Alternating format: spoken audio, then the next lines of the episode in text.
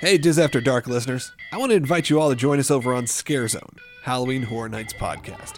Scare Zone is a news, interview, history, and commentary podcast all about Universal's premier Halloween event. It's hosted by fans and experts like me, Logan Seculo, former WWE superstar Scotty Too Hottie, and Diz After Dark's own Chris Ripley. Subscribe however you get podcasts and head over to scarezone.com for more information. We here at the show are proud supporters of Diz After Dark. And remember, keep your eyes closed and your ears open on Scare Zone.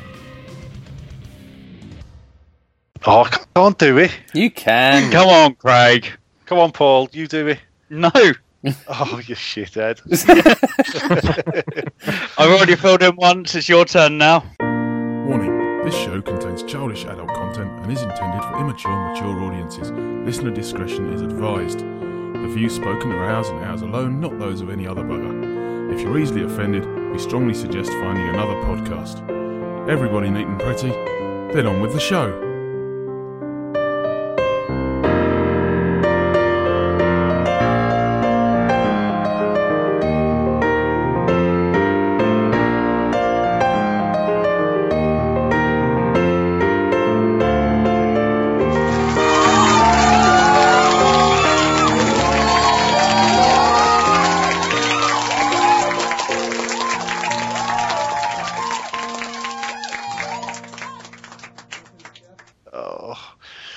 Right, hello, good evening, ladies and gentlemen, and welcome to the Mouse's Head to this week's edition of Diz After Dark. I'm Craig, and joining me tonight we have the ever beautiful Amanda. Hi. We have the lazy ass Paul Washington, Hello. and we have the published author Christopher Ripley. oh, wonderful. So I get the. Craig wants another signed book. That's what it is. And we have an extremely special guest tonight, a Mr. Hunter Fagan from the 100% unofficial Universal Orlando podcast. nice to be a part, guys. I haven't had the 100% mention in a while. I'm going retro just to do Lee's head in. His Man. unbelievably round head. It's it's a very shiny head too. Actually, before the meet and greet last time, he was turned around real quick, brushed my teeth real quick, and then we were ready to go. It was a good time. Did he actually put any sort of products on it for the sun? Or was it just turtle wax and go? You know, by the time I met him, I want to say he was down here three or four days. And um, have you ever seen a very very ripe tomato? Particularly one that talks. You, you're going to get the sack hunter, I'm sure of it now. I've said worse. I promise you. You certainly has. You certainly have, Hunter. You certainly have. Well, basically, we've brought you on tonight's show. Just, I've, because you're on a Universal podcast, you don't really, you're not allowed to talk about Disney. Lee chastises you all uh, for Mm. only This is joking. true. I, tr- I try to throw in a reference or two, and um, I, I definitely think whenever you're talking about Universal, you can't discuss that without comparing to their competitor in some ways. Okay, what does this park have? What does this one not? What could one benefit from having that the other does? So I think it's good to have the discussion there, but it does turn into a bit of a fandom war sometimes. The way I like to think of it, it's the same, different sides of the same coin. Yeah. You can't have Universal without Disney and vice versa. No, and I, I think they're two totally different um, experiences that can totally exist in the same ecosystem, but you go to one for something and you go to the other for something else entirely. Yep. So you go to one for extremely wonderful themed experiences, and you go to the other one to see a few screens. You know, I actually think you go to one for wonderfully themed experiences and attractions and rides, and the other you go to for a wonderfully themed experience to shop. That exactly. that is the uh, the Harry Potter expansion in a nutshell. Uh, Diagon Alley is the world's biggest gift shop. It's great. If Yeah. you're into that, awesome. Wonderful. Right. So basically, again, we've brought you on to talk Disney uh, and to go through your your history with Disney because you were in the um, what, what's it called? The exchange? No, the the student exchange thing where you you work and you. I, I'm totally clueless. You're okay. So we we actually have a program that I attended called the Disney College program. I did this. Oh man, what year is it? It's 2016. So I did this four years ago now. So Wow. it's been a bit of time. So what's the basics of the Disney College program? So basically, the Disney College program is there's a couple different iterations of it, but the basics is if you are a student and you would like to do a working internship for the Walt Disney Company, you can apply and do that. I'm not exactly sure how many applicants can go in every single year, um, but I do know it is open to international students as well. Uh, they do have a couple different versions of it. The one I attended was Walt Disney World, where I was working in the Magic Kingdom. And there is an alternative program, which is a lot smaller out in California for Disneyland and Disney's California Adventure. Wow. So you literally get one year. Yeah, Oh. so th- there's a couple different tenures that you can do. So, for instance, when I went, I want to say I did a, I believe it was called the Fall Advantage. So I was there from May until late uh, December, just after Christmas. Um, there are other programs like there's just a fall and a spring program and those are generally i want to say four months instead of eight months once again my times might be a little off but that's the general idea Fantastic. Has anyone got any uh, questions, or would would anyone consider doing it if they had their time again? I would have loved to have done it. I think it'd be awesome to do the international one. But I think the only one that I could do now is the um the one where you could just work in the UK in Epcot, and you couldn't work anywhere else. So I don't I don't know if I'd do that one. Selling tea bags all day long. Yeah, yeah, Doctor Who t-shirts. Yeah, pretty much.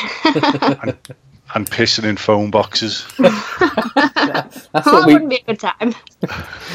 I mean, you've got the Rose and Crown. It, it's not a bad section of the park, but it is just kind of. I think it's all hokey English merchandise for the most part now, unfortunately. Yeah, and I feel like I wouldn't want to be just limited to that area. If I was going to work there for a six months or a year, I'd want to work in lots of different places. Yeah, I think the idea behind it is, and we'll, we we can go into this if you want, because while you do the college program, most people do end up staying. Disney has properties for them to stay on. So, if I recall correctly, most of the international students stayed at a place called the Commons, where to kind of make it feel a little bit more like home, they were grouped with people from their countries and they worked in that country in World Showcase at Epcot. So a lot of my Chinese friends, for example, are going to be out in China and World Showcase. Not every single one of them, but for the most case, that's where they're going to be. All right. So, and but is it promoted like the mingling and the partying and Um, yes. So everybody commingles. Um, I, I believe I've heard it described as incestuous, and that's a little weird for me.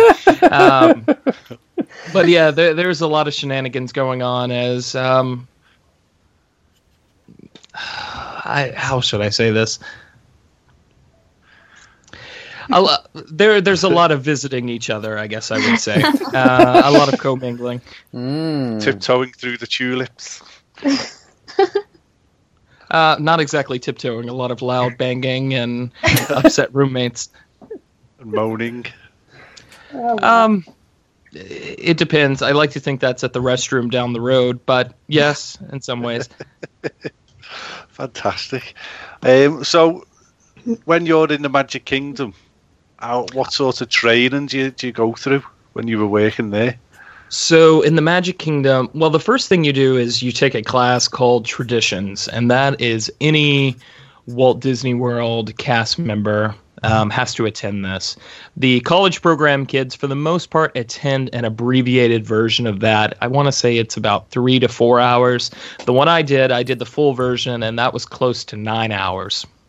Um, and what that is is that is essentially them indoctrinating you. You were sit down in front of a video, and they say, "Well, you know, you're here at the most magical place on earth." They give you the history of the company, which for someone like uh, myself, who pretty much knows all that, it's a little less interesting. But then they actually take you around into Magic Kingdom, and you get to go into the backstage areas like the utilidors and all that. And then you wrap up with a test, and uh, at the end of that, you're actually presented with your name tag, which Mickey Mouse actually comes directly into the classroom and presents everyone their name tag. Oh, how sweet. Definitely. I would literally just I'd be sobbing as I took it off him. it's it's a fun experience, and maybe if you weren't as um, knowledgeable going into it, you would have gotten a little bit more from it. But it is a pretty long day sitting at the table and listening to the lecture. It, well, I mean, I, I work for a, a well-known train operating company in uh, in England, Great Britain, and we have something similar for all new entrants. You know, the Gotcha. the, the eyeballs are pinned open, and you have to listen to a certain amount of uh, information, shall we say? Do, do, do you do them one at a time, Clockwork Orange style? yes, yes, totally. Okay. Um, after that, I think we most applicants waited a couple of days after that, two to I want to say five days or so, and then they started work. Um, and then you begin your training. One thing I liked, at least in my position, I did work in a section called Stands West, and what that was is pretty much any of the the food establishments you can think of on the west end of Magic Kingdom. I was working there, so that includes I was working at Aloha Isle.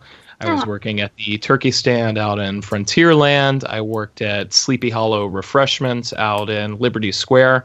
So pretty much every day I was working in a different land, um, doing a different job. So that was nice. Did you have to have a different uniform for every location? Yes. So there's a couple different costumes. So if you're going to be working in Adventureland that day, then obviously you're going to be wearing the Adventureland outfit. Um, there would be some days when if someone called out or was sick, they would ask you to go put on a costume called a breaker outfit. And that's because all the costumes are, are very, very different. With Liberty Square, you know, you've got like the knee high socks and the, the button trousers and everything like that. Adventureland, they're almost like uh, Jamba pajamas. It, it's pretty interesting. But the breaker outfit, it's a a costume that you can freely go between those three lands without interfering with the theming. So that's kind of like a um, it's a white shirt. It's uh, usually khaki shorts and like a straw hat. And the idea is that that theming can actually work in any of those three lands, regardless of where you're stationed that day. Did you ever turn up to work with the wrong costume?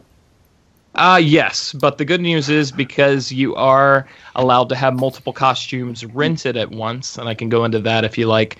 Um, you could always just run down to the locker and change into the appropriate costume, and then you're good to go. As long as you had that extra one on hand. They didn't make you do it in your underwear then. No, no, no, no. Um, there, there are occasions like a very merry Christmas party. It's in the title, but after that, um, one time they didn't allow me to do it anymore. when you say when you say rented, do you you don't own these uh, the uniforms? Do you, No, you you do not own the uniform. So there's a section at the back of Magic Kingdom called West Clock, and West Clock is where you essentially have to get off the bus um, or park, depending on how you got transportation to the park that day. Then you have to take another bus back to the utilidors because it's a couple hundred yards away. Um, and it's just a tr- uh, quicker flow because they have to go through a security checkpoint and everything like that um, costuming is back in West Clock. So they almost give you like a library card. And what you do is you rent your costumes, uh, you turn them in at the end of the night or every other night, and you replace them. And it's a massive clothing warehouse. You go in, you find your exact size, and you rent the appropriate costume. Every costume has a very specific belt that you wear, a specific set of uh, pants and shirts, and all sorts of shenanigans. Is it true that the costumes have got microchips in them, so they can track you. Um, I don't know about that. I do know that if the costume goes missing and they do not receive it, kind of like a library book, you will get billed for the cost of that costume. So, say for instance, in the winter time, I want to say November, it did get cold some nights. Um, now, cold for us is if it goes down below 70 degrees, I start to freeze. Um, but say a couple nights it was down into the 50s or whatever and I, frontierland has a nice wool jacket that you can rent out and you can wear if i did not return that jacket when i was done using it then i want to say that jacket was a bit over $80 Right. Whoa. Wow. yeah I mean, the uniforms. I know this is like uniforms after dark now, but the uniforms at, at Walt Disney World. My first trip to Walt Disney World was 1993, which is Wow. before most most of you were born, and um, that i- that's the constant throughout because you know rides change, shops change, stuff gets built, stuff gets ripped down, but the costumes are, are still the same. Yeah, a lot of the costume. I mean, maybe they've been changed into like a lighter fabric, or they've changed a hat here or there, or something like that. But the basic idea of the costumes are still the same. And really, the costumes is where the whole idea for the utilidors came from, because Walt was tired of seeing cast members cross over in Fantasyland outfits out into Adventureland. So costuming plays a pretty deep part into uh, Walt Disney World. So, what was? I mean, the the hourly rate isn't isn't that good, but what sort of hours did you have to put in? What's your minimum contracted hours, and what did you actually work? I I'm not sure if I had a minimum contracted hours. I never worked less than 30 hours a week personally. Um which was fine because you do have to pay, you know, rent and everything, especially if you're staying with Disney, the automatically deduct that from your paycheck. Uh, the nice thing about Disney, though, and I'm still kind of adapting to it, is Disney was not a biweekly paycheck. We got paid every Friday, I believe. Um, so constant income of money. It was a little bit easier to save that way, and they kind of bundled everything into, you know, the one living expense, which was nice.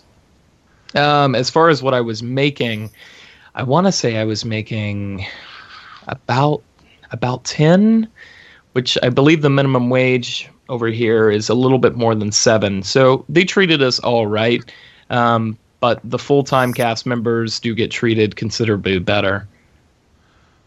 Yeah. Isn't it? Universal came out. Was it today or yesterday? And said they're going to give their staff a, a a pay increase.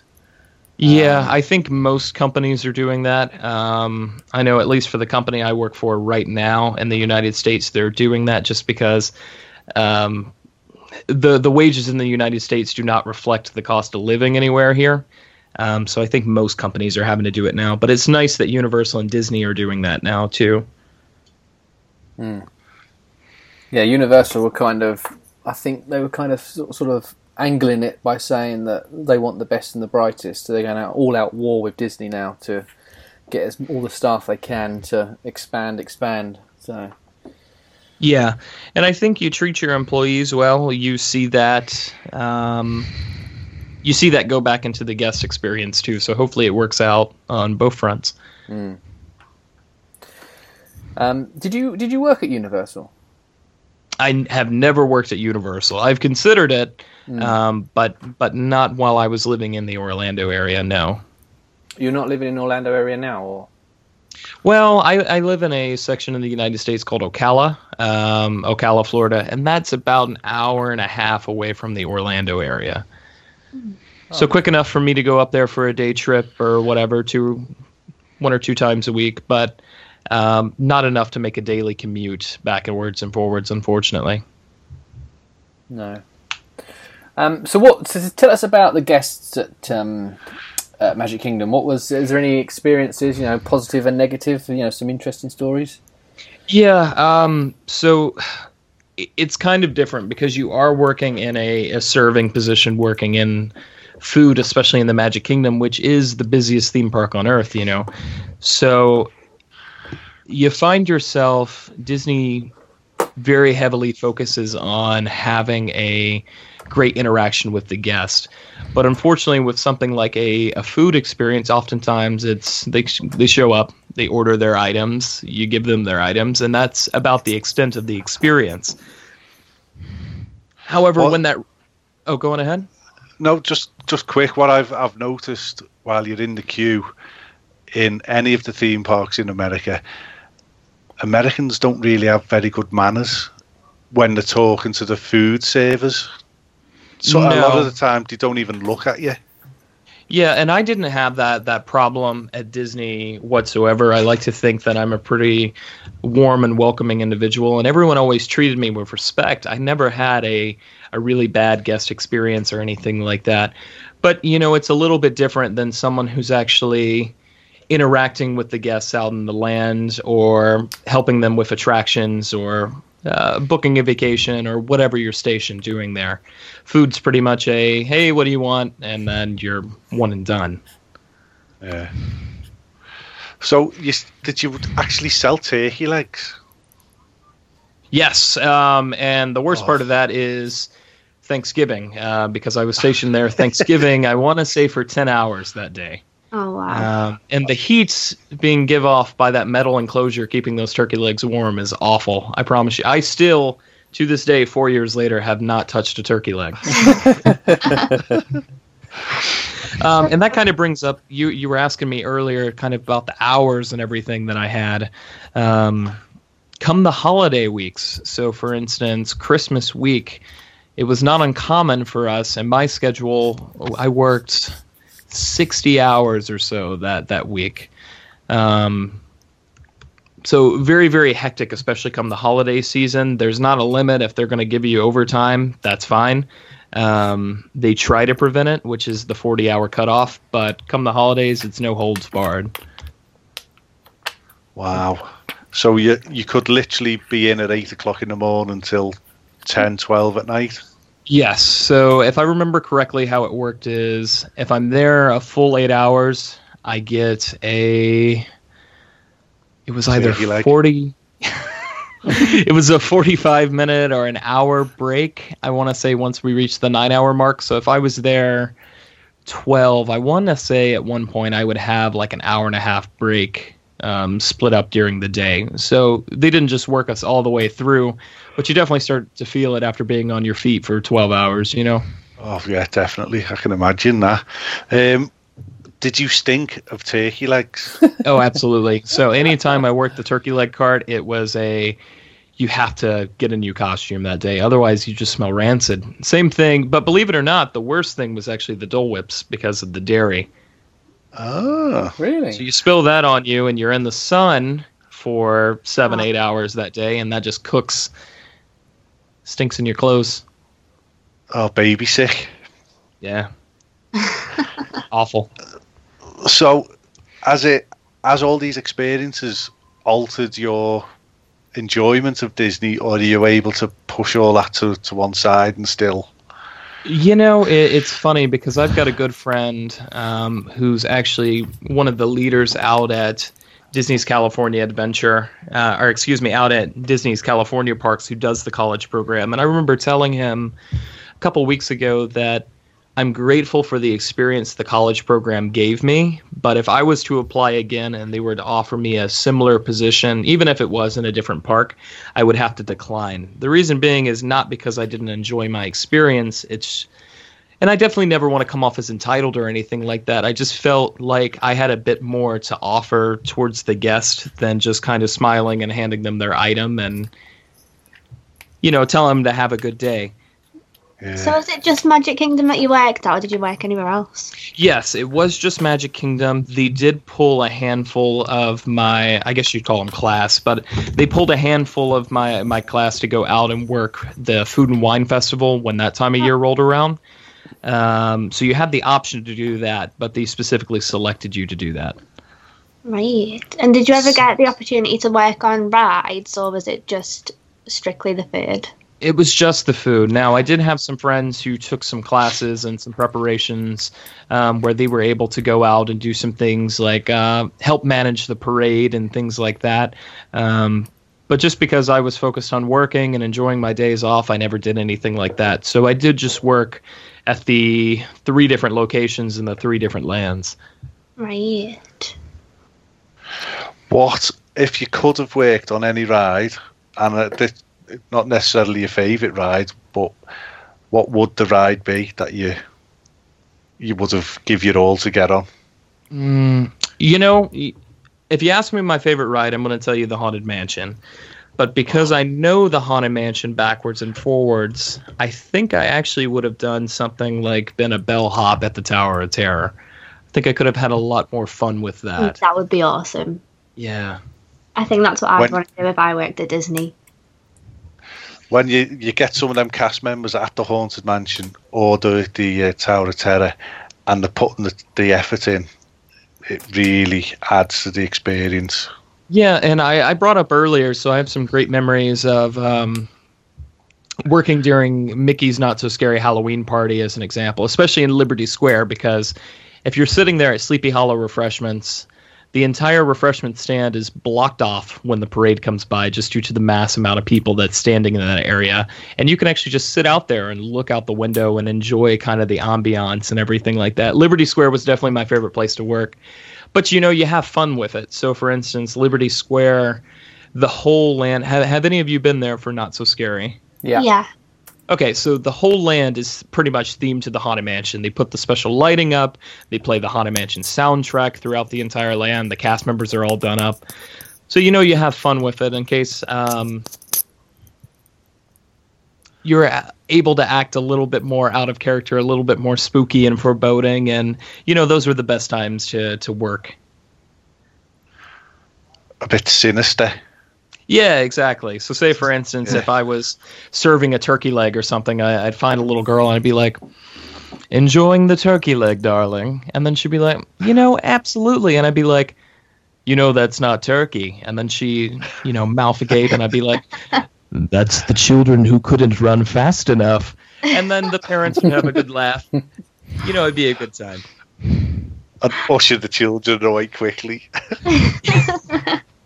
I wasn't a big fan of the children at that point. children are overbeat. So what um, what perks do uh, Disney employees get other than the obvious, you know, satisfaction out of it? Wait, e- excuse me. What what perks do you get working for Disney? Physical perks. so the perks that we had when we were working for the college program was I had unlimited admission to the parks on my off day or after I finished working for the day. Wow. Um, so I could go to the parks anytime, including blackout dates, just to enjoy. And the nice thing is, because I was a cast member, I did take frequent advantage of, oh, you know, there's a three o'clock parade. Let me hop down into the utilidors and get over to Tomorrowland while everything's being blocked off. kind of a cheat, but it's a good one. Oh, you can do that, Uh, can you? Yeah, um, as long as I, I'm not sure if the rules have changed because they were talking about it when I was leaving, but as long as I had my ID on my person, then I was able to cross on over into the utilidors at any time. Wow. Big benefit, especially if you're trying to avoid all the chaos directly right after wishes. You've just got to be. I always try to be very discreet when I was going down into the tunnels, even though they're pretty well hidden. So so where are they? Uh, Come on, dish the dirt. Uh, there's a couple different sections. So if you go to, there's one in every land. Um, Is there one when you walk? Uh, if you walk up to the castle from Main Street and then take that Uh-huh. left path and it runs round and there's this shop that sells like I don't know Sleeping Beauty, Cinderella stuff. Is there a door there? next to the fountain, Yeah. yes, there's a big wooden door there. If you go down there, that'll take you downstairs. Okay. Um, so if you go through there, if you're feeling adventurous and don't mind getting banned if you're caught, then uh, go check it out. It's nice.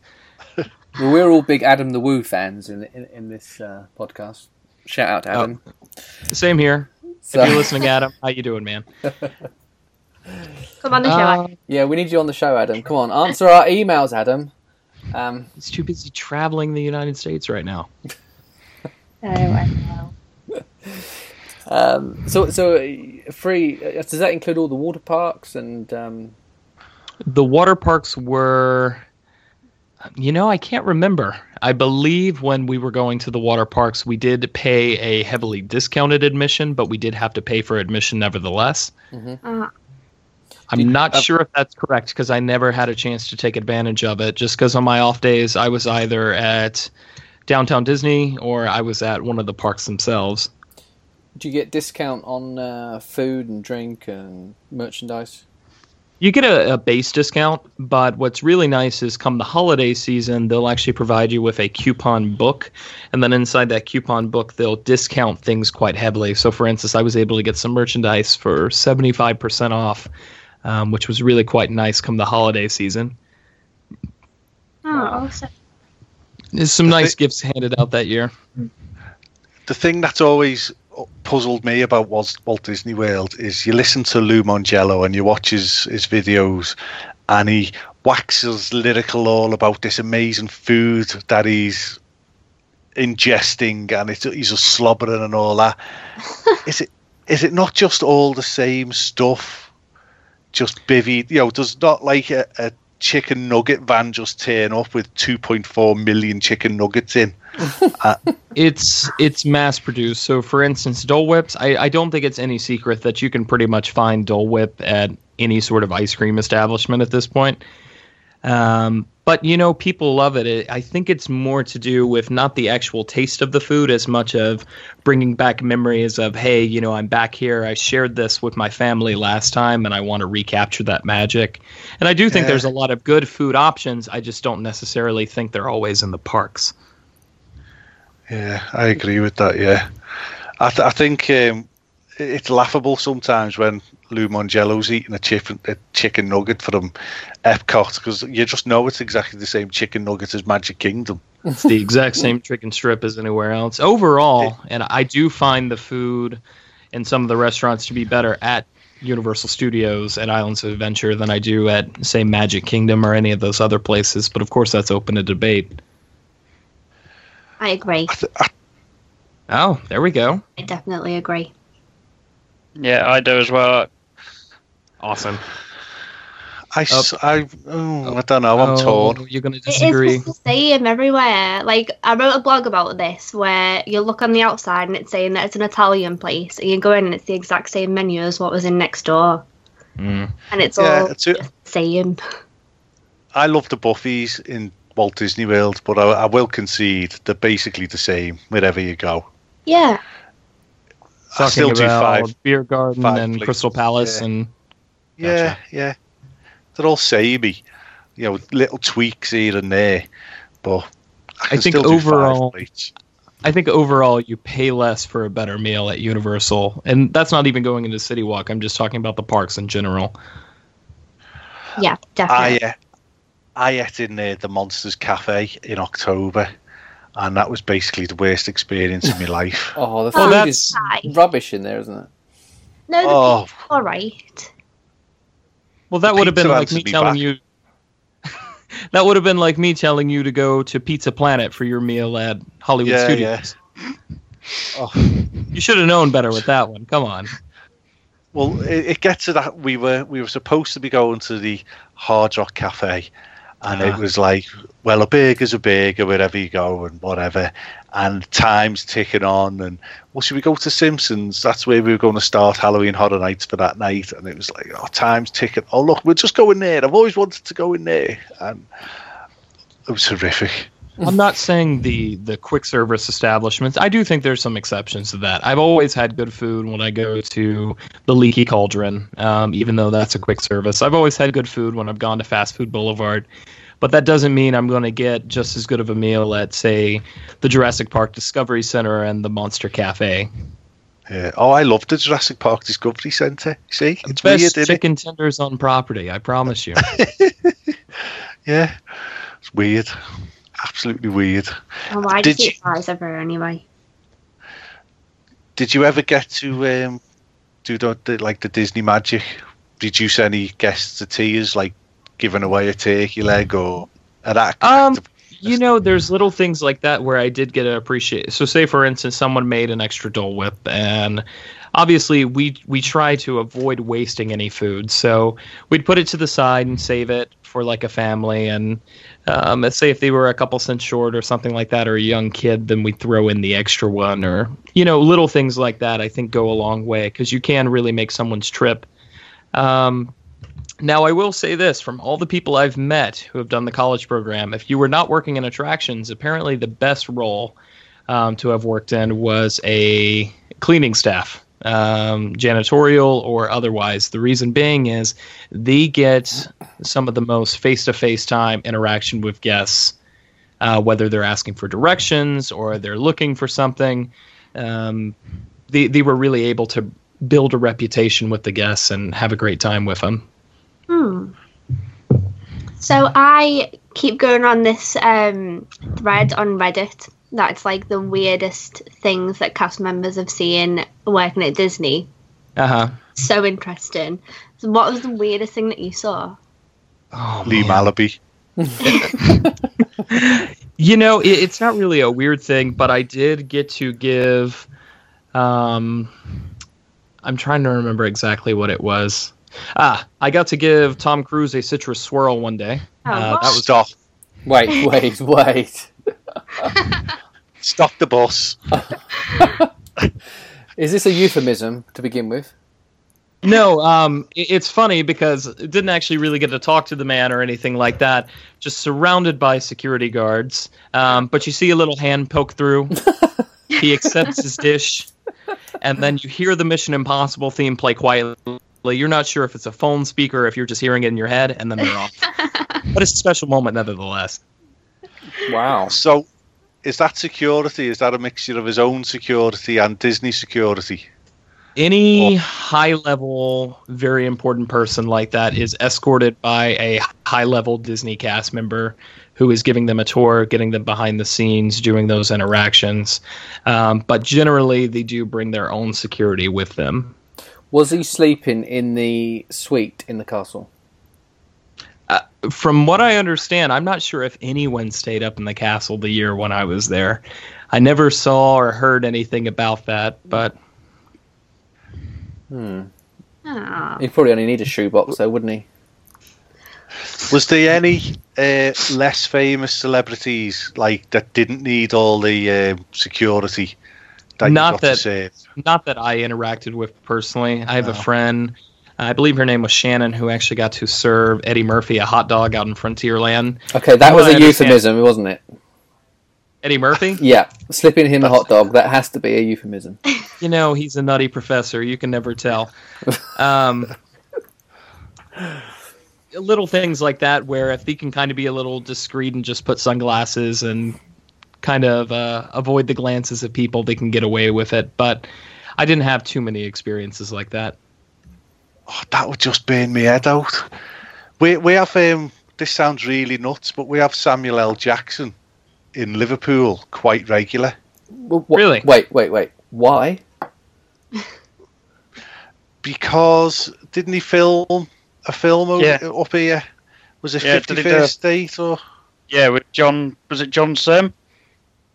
Yeah, Wasn't I've never well, seen. the- yeah, but he was Yeah. up here for a while, and uh, he's just sort of fell in love with the area. And I shit you not, it's stuff like he's in Kate Ham's Chippy, get getting a sausage dinner. It's fantastic. you know, and you can go and you can. This really happens. It's like um, Gazza. We used to have Gazza up here, didn't we? And uh, he would just be walking in and out of places, just being normal. Well, Samuel L. Jackson in Liverpool. Let's go on a mission to find him, Craig. Oh, imagine that Let's do it. We'll vlog it. with his Uh, eye patch on.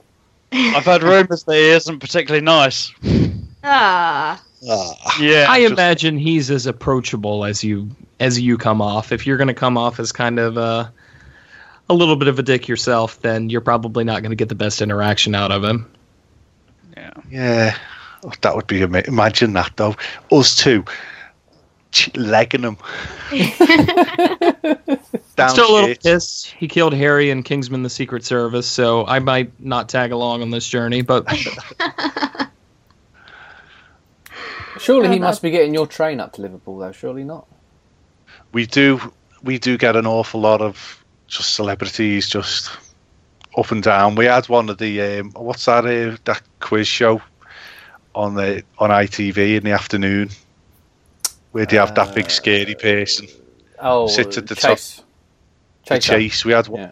we had one of the chasers on the train the other day.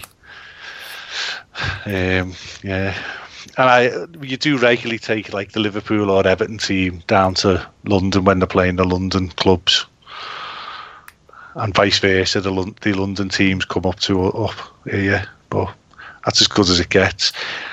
Did he? Did he? You know them Super Bowl fellas? Did they actually turn up at Walt Disney World? Is that true?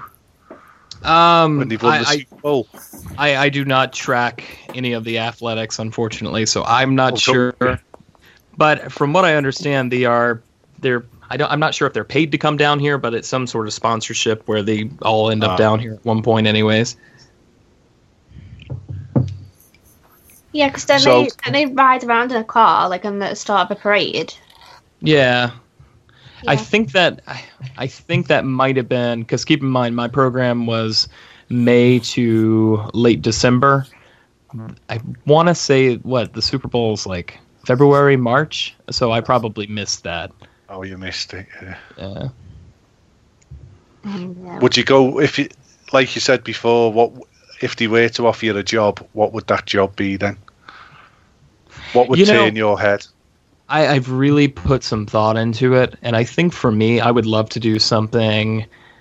Maybe not necessarily in the parks, but I'd like to take a seat back and do either vacation planning in the the resorts themselves, or being a general. Um, I don't want to say customer service or like guest management or something like that, but I would say probably guest planning and vacation managing would be a, a good fit for me, just because I could take what I personally know and really build a uh, a repertoire with the guests and really figure out what's going to work for them.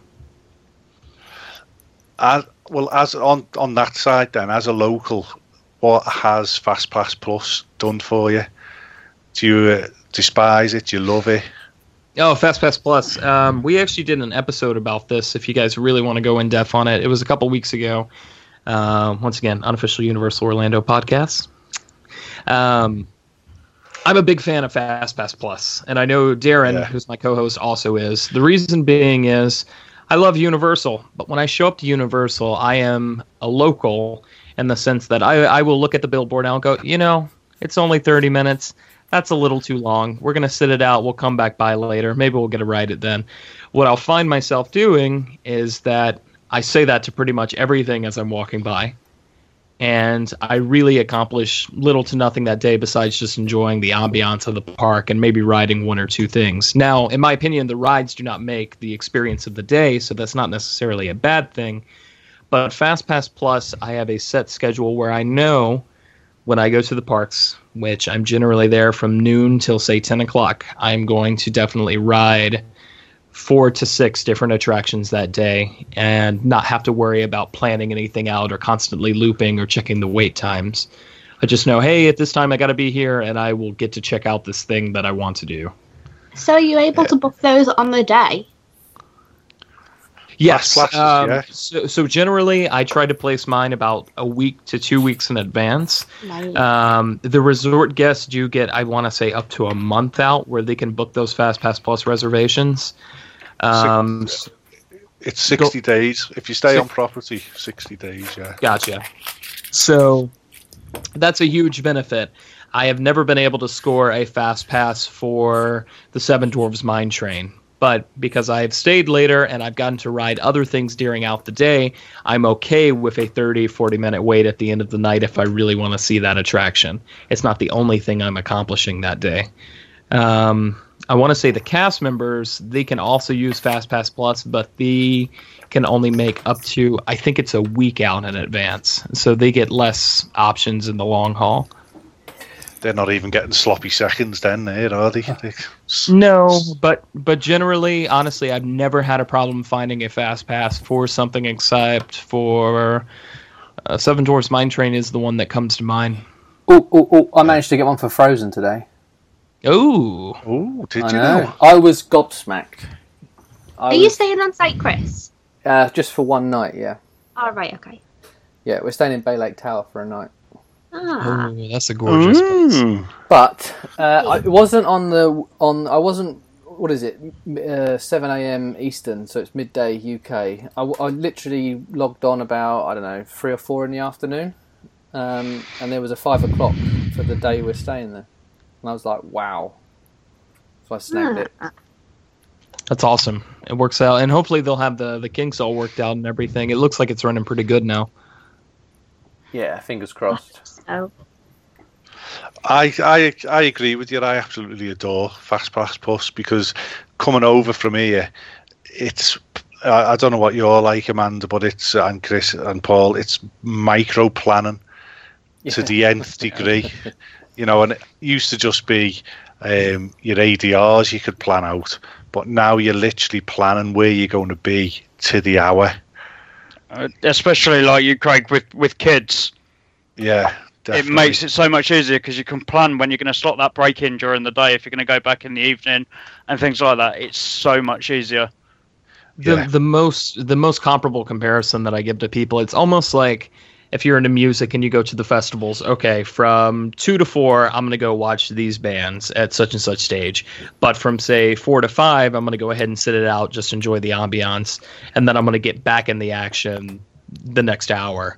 Um, and, and then some people I know, my co-hosts Lee and Tracy have said, you know, well, we don't really want to plan out the entirety of their vacation but you can always change the fast pass time as long as there's some available yeah. Yeah.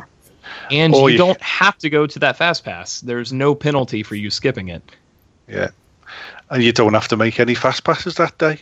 You can just Yeah. have a blank day. Um, I mean, I personally, if the option was ever to become available, you've got touring plans that exists. Um, I would pay a premium if I knew I was going to get uh, ten rides, for example, in a Magic Kingdom.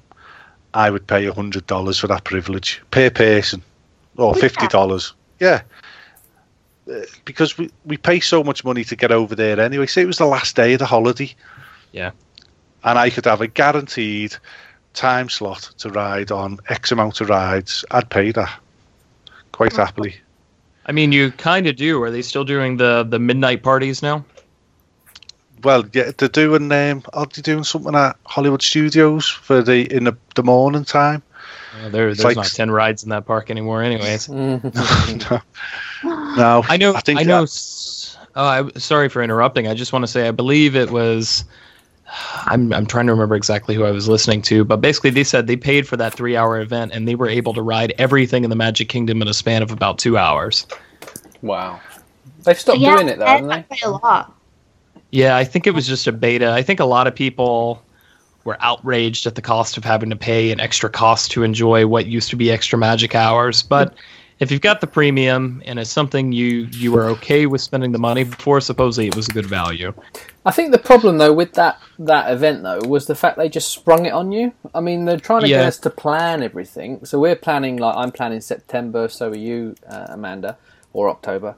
Um, but we've been planning that what a year, eighteen months. Yeah. Yeah. You know, so to spring on an event that's going to happen, um, you know, you might not be able to fit it in, or you might not be there for it, or you know, if they were going to say it was going to be in October, I would book it.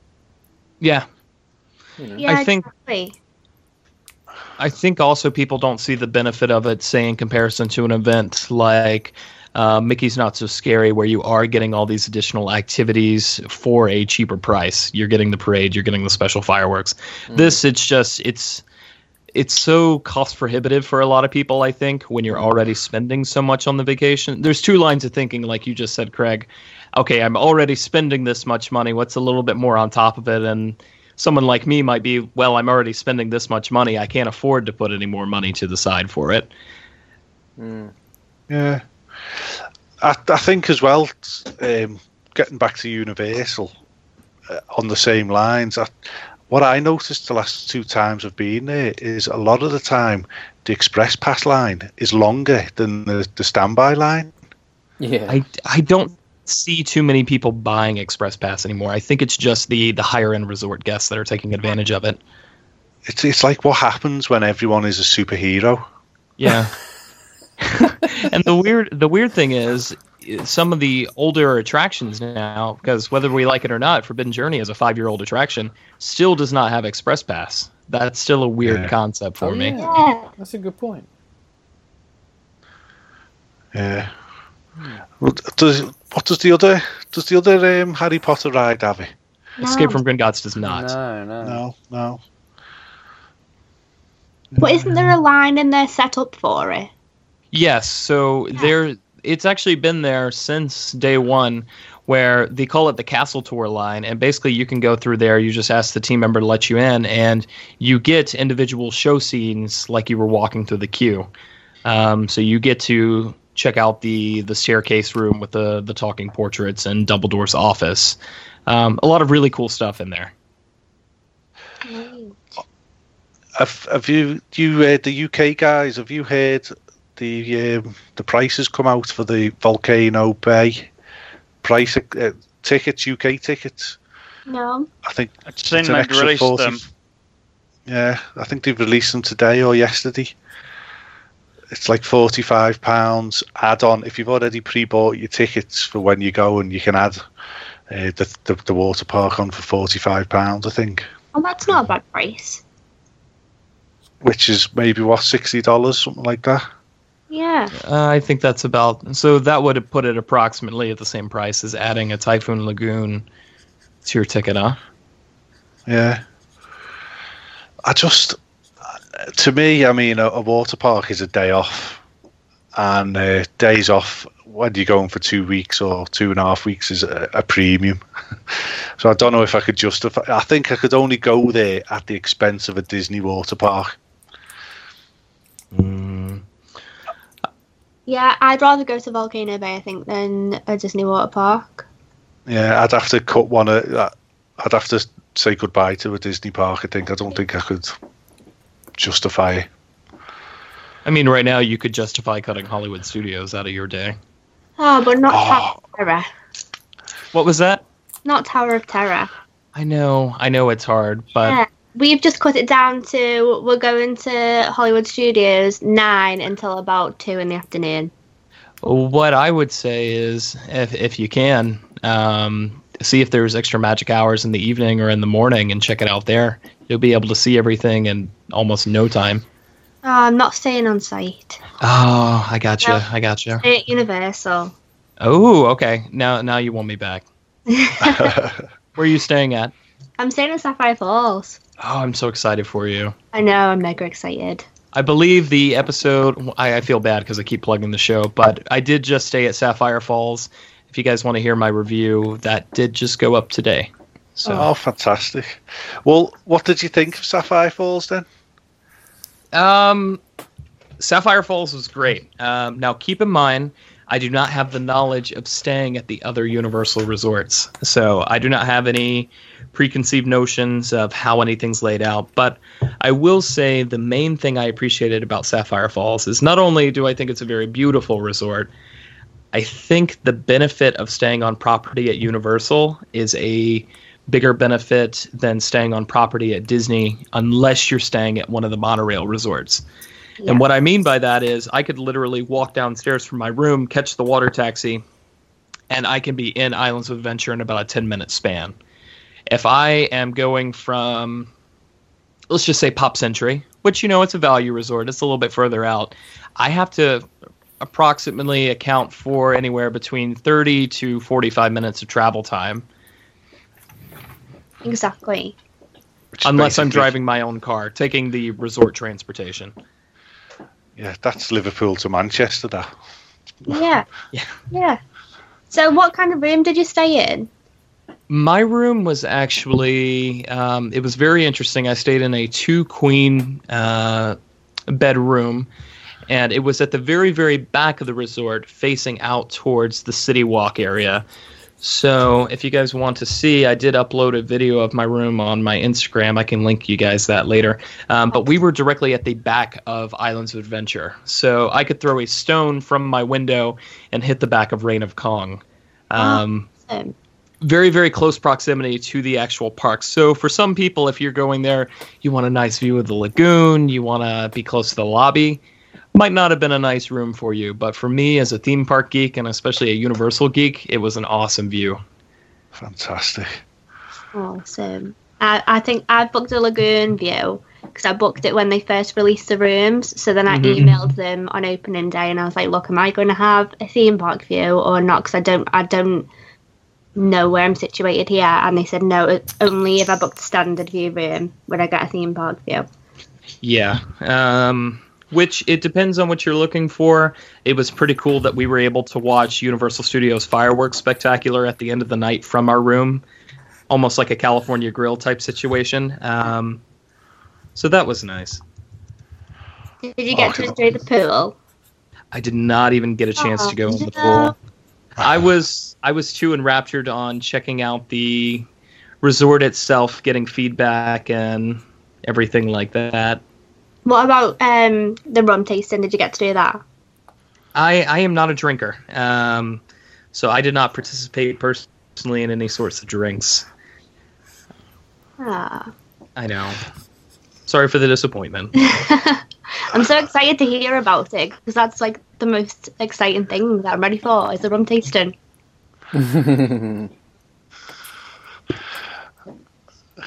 Little Al wine drinker, aren't you, girl? yeah, I'm on the hard stuff now. No more cup of teas. yeah, sack the tea off, get on the rum. Yeah, that's where me and Ash are starting for our RIP tour. There's a question, Hunter. I got one for you. Absolutely. Wh- Why do you not like Halloween Horror Nights? Oh, yeah. Yeah, Hunter, come on, man. Why do I not like Halloween Horror? You know, I went last year. Yeah. No? Oh, oh yeah, surprise! I went last year. Um, I had a really good time at Halloween Horror Nights last year. But Uh, um, as far as me, why I, I never said I did not like the event expressly. I've always been super interested in the going ons about the the events and the characters and the creation and everything like that. But for me, I build these things up in my head. Um, so, for instance, I am the type of person that is more apprehensive of the thought of being scared than I, I will actually ever get scared or frightened or whatever sort of adjective you want to use. Um, so I believe it goes into that. oh, okay. Now, Halloween Horror Nights 25 was awesome. I had a really good time. I'm looking forward to going back this year. Oh, fantastic. Ah, yay. And there's the video for you guys if you want to check that out. Awesome. Wow. I literally nearly destroyed some of the sets last year. Bouncing to and fro. Oh, I jumped out my skin on some of the scares. Um, what was the house where the the girl kept getting her throat slit? Oh, that I was in believe every That house. was the Purge, right? Was that the purge? Yeah, Was it the prom That- queen scene? that happened in front of me. I literally stopped to let this this young lady out in front. Do you Ah. mind if I? Yes. yeah. she stepped Purge. out. Next thing, they, I was like, "Whoa!" You know, just- actually and, uh, quite I, What? I I actually quite like the purge house um in the sense that i had no idea what was going on the entire time and strobe lights are not my friend uh, there was uh, was it the Monster Mayhem House, the twenty five years. Yeah. I come out. Um, it's actually on the Diz After Dark October podcast that I put out. I'm walking out of the house, moaning to Stuart that I missed some of the scares, and there was like um, a fella hiding behind, ah and you hear the audio. I literally shat my pants. He's got this chainsaw, and he chased me, and I, wow! You, and my heart was gone. I, I, I'm just one of them people. You know what you're walking into, but it still gets you.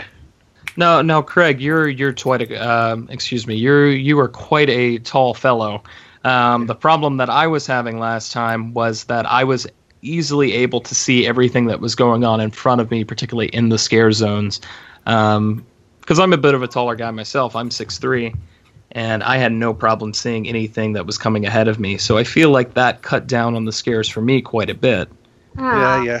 You can see what's coming a lot of the time. Yeah, definitely.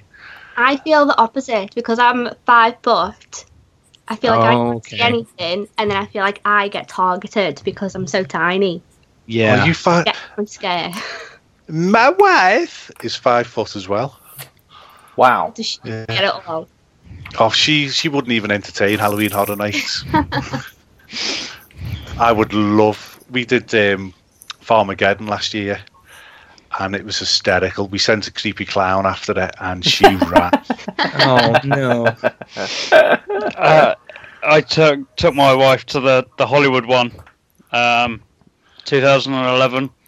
First house, she literally shit herself. we didn't go in, in any of like the horror mazes after that. We had to go to the, like the, the themed to music ones. We went in. They had an Alice Alice Cooper one, and that was about as far as it got after that. What was the house that made her shit herself? The Wolfman, Ah, Oh. that was the, a good the house. though. remake. Yeah, That was a bloody good house. Yeah. So literally, a guy dressed as a huge fuck off hairy wolf came out in front of her, and that was it. I'd be the same. There'd have been a Craig shaped cutout in the plywood, and I'd have just been legging it across the car park. Love it. Did Did you go through all the houses last year, Hunter? because we were only there for the evening, I was able to see half of the going on. So I was able to see Bill and Ted. I was able to see Jack's Carnage. I was able to see The Purge, uh, the 25 Years House, uh, American Werewolf in London, and what was the last one? Uh, Freddy versus Jason. So some of the stuff I really wanted to see, like um, Body Collectors, unfortunately I did miss. Ah, that was my favourite. It looked awesome. It was amazing. What was your favourite of what you've seen then? You know, and and like I said, my so let me give you a little bit of information. Um, American Werewolf in London is one of my favorite horror movies. So we actually started off with that because I said, you know, if the event is too intense for me, I can say I've at least done that when I was able to experience that. And I think that was a good jumping on point because there weren't nearly the amount of scares in that one as much as I think there were in, say, something comparable like The Purge, because it's more focused on putting you into that world and that story and really kind of taking it all in, you know? Yeah. Um, so American Werewolf was cool, but I understand why some people were disappointed that it was brought back so soon. Um, in my case, because it was my first year, I was glad I was able to experience it. But my favorite was actually the 25 Years House. Um, and I think just because that kind of takes, you know, kind of the best parts of everything I had been reading about Halloween Horror Nights for years leading up to it and putting it all in one little maze, uh, I really enjoyed that. I had a good time in that Yeah, very long too, and we only waited about twenty minutes to to get into it. oh, that's good. That, that had the room in it, didn't it? The room full of Jack the Clowns. Yeah. Yes. I I nearly shot me pants in that. and you know, too- I don't. I think it's. I, I call it almost like. I was really impressed with everything going on, uh, like Freddy versus Jason. But I do not find personally. I think Freddy and Jason are such iconic characters. I do not find them scary anymore. So that was more of just enjoying the house. That was the very last house that we did.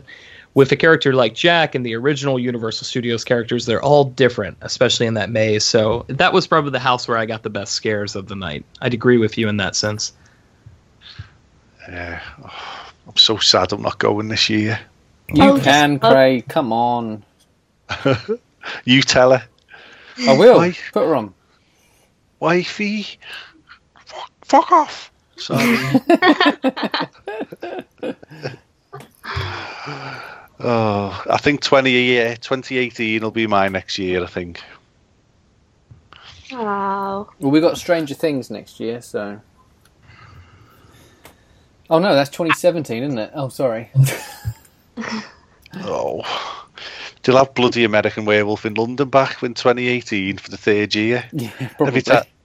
Time. I've only been twice, and it's been there twice. It'll be The Walking Dead again. Oh, I don't mind. I'm one of the few people who loves The Walking Dead. Uh, you won't have to worry. Next year we're going to get the the permanent maze, I, so you'll I be able to see it genuinely. anytime. And where do you think it's going to go? Uh, T two. Do you think? It's it's going there. Have you, have Um, you heard that, or is this just you know speculation? Or So, I have some friends um, who are very close with the Universal Creative Department, and Universal, when they apply the budget towards anything, it is with the intent to replicate that attraction and place it in another location. So, for instance, we just got Kong, which is an extension of Kong 3D, um, and I really like the attraction, but it is, you know, an extension of that original idea. Um, we're getting Fast and Furious.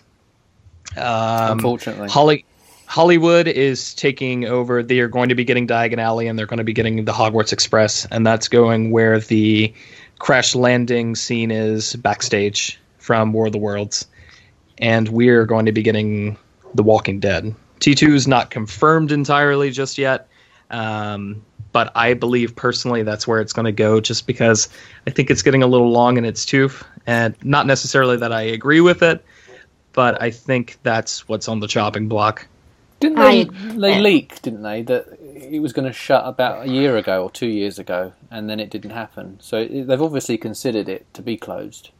Yeah, and you know Hollywood had theirs closed down when they opened Super Wacky Silly Funland. I think I said that right um, for the Despicable Me attraction. I think T two is just. It's not a bad attraction. I just think with the limited footprint that Universal has, and the attraction that The Walking Dead is, they would be able to utilize that space better without putting up a whole new area or a soundstage like they had to do with Transformers. Haven't haven't he just updated the um, the film in T two? I think they've updated the projectors. I'm not sure about the film itself. I'd have to ask Lee about that. Yeah, I, I just it, it that's what they do on the railway when they're going to shut somewhere. They paint it.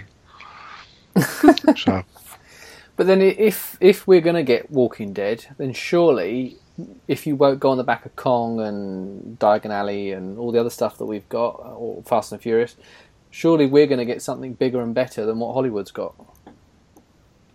I'd say so, and just because we get it first doesn't mean that Hollywood gets the superior version either. I think we're definitely going to get the superior version of Fast and Furious, just like we did with Kong.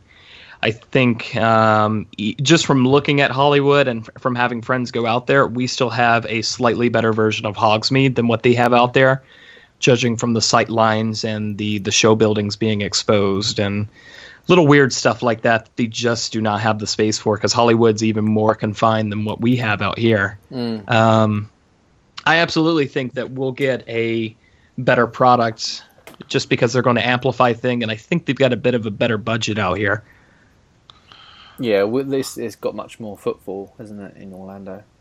Yeah, yeah, and I think I think it's going to be a good compromise. I mean, people are going to be sad to see T2 go, and people are going to show up just like they did with Twister Ride It Out. But if it allows Halloween Horror Nights to stop doing The Walking Dead, and it allows you know those fans to get a year-round new experience, I think it'll be a good compromise. Well, I, I had genuinely heard that this year was going to be the last year for Walking Dead, so that would tie up, I suppose. Now, let me ask you, how many times have you heard that prior, though? I, honestly, from from where I'd heard it, this was the first time. Okay, okay. I've heard like fans say it, but I, this was the first time I'd heard it from other sources. It'll be Fear the Walking Dead next year instead. it could be, it could be. there'll be no Just going- zombies in it. Yeah, it's just going to be a bunch of walking around, looking at blank walls. Oh, I'm all for it. I love T two, but I'm all about uh, the progress, and I love The Walking Dead. So bring it on. Yeah. I think it'd be nice to be so close to the horror makeup show as well, so that might make them do something new with the horror makeup show, maybe. I I would love to see the horror makeup show is kind of my hidden gem of Universal Orlando Resort. I love that show. I think if you give it a little bit more of a facelift, it's still advertising the Wolfman for crying out loud. Yeah. Um, sorry for any shit smell in the air um, by conjuring the Wolfman, but uh, I believe Wolfman was what 2010. So by the time this goes in, it'll have been there for seven years. yeah. Wow. It's a little overdue for an upgrade. Yeah, exactly. And it could be so amazing if they did something a bit more up to date on it. Yeah. Is it an original attraction that one? I think. Um. Did I- Yes. yeah. However, the ending, we actually, um, so spoiler alert for anyone that's going to listen to it, our episode we recorded that's coming out, we quizzed each other, um, all the co hosts. Lee hosted it, and Tracy Darren and I went head to head. Um, one of the questions was about the horror makeup show, and when that originally launched, it was hosted by uh, the Phantom of the Opera. And the ending section where they bring out Eddie the Wolf, it was actually the host was transformed into Jeff Goldblum's The Fly instead. Yeah, I seen that one. Yeah. I seen that. We, we were was that that would have been like ninety three, and I think it might have been the same in two thousand and one when I went back. I think they stopped it in 1998. Oh right, Um, okay. The the the fly section, but the show itself, the basic layout, I want to say is still the same. I can remember going one year, and there was a, a London bus parked up there, and there was they were Oh, promoting yeah, for the mummy. for the mummy, Yeah. yeah. Yeah. and there, there was mummies crawling all over the building and uh, across the bus and stuff. That was really good. Yeah. That's great. that. It's And also then- where you, Van Helsing in there for a little bit. It's um it's also where you can see the year-round tribute to Halloween Horror Nights because they have the Scaretaker and Jack in there. Oh, I didn't see any of that. Mm-hmm. Yeah, they're in there. Oh, fantastic. It was a compromise. It was a, we were going to have a, a museum elsewhere on property. They all got shoehorned in there instead. That's disappointing. Hmm. Instead, well, we got Hello Hello Kitty instead. So, thank you, Universal. In August of 2002, a woman was pulled from the audience to participate in the horror makeup show. After being frightened by one of the onstage monsters, the woman fell off the stage in fear, landing on the steps of the theater and broke her leg. Fantastic. Yeah, because they used to take the picture on the stage with the with the woman, and now they don't Yes. anymore. Yeah. Now they do it off, so I'm guessing she jumped off and uh, that happened. Boom. I always thought that it was a plant in the audience because it always seemed to be like an old foreign woman. It's always an old foreign woman, but it's never a plant, and that's the best part. Craig will be fine then. Where did you just Yeah. read that from, by the way? It was at the bottom of the Wikipedia article. I've got sources too. Oh, okay. I was thought you were quoting my book, but never mind. Was it in the book? I don't know. People ask me stuff like this all the time. I can never remember. Fantastic. Right, guys, I think, um, should we wrap it up for Yep. this week? I'd just like to thank you very much, Hunter, for coming on. It's been a pleasure. I'm I'm as much of a fan of the unofficial Universal Orlando podcast as uh, as I am of Days After Dark and podcasting in general. So it's been a privilege to have you on, and we'd love to have you. I know you're more of a Disney fanboy than a Universal fanboy, so you can come on anytime you want. Anytime I need to scratch that itch, you guys will be the first ones I hit up. Yeah. So. Uh, obviously, everyone knows where to find you. The unofficial Universal Orlando podcast. Anywhere else? Uh, if you want to follow me on Twitter, I am the Ghost Host nine nine nine. Um, So that's a fun haunted mansion reference for you.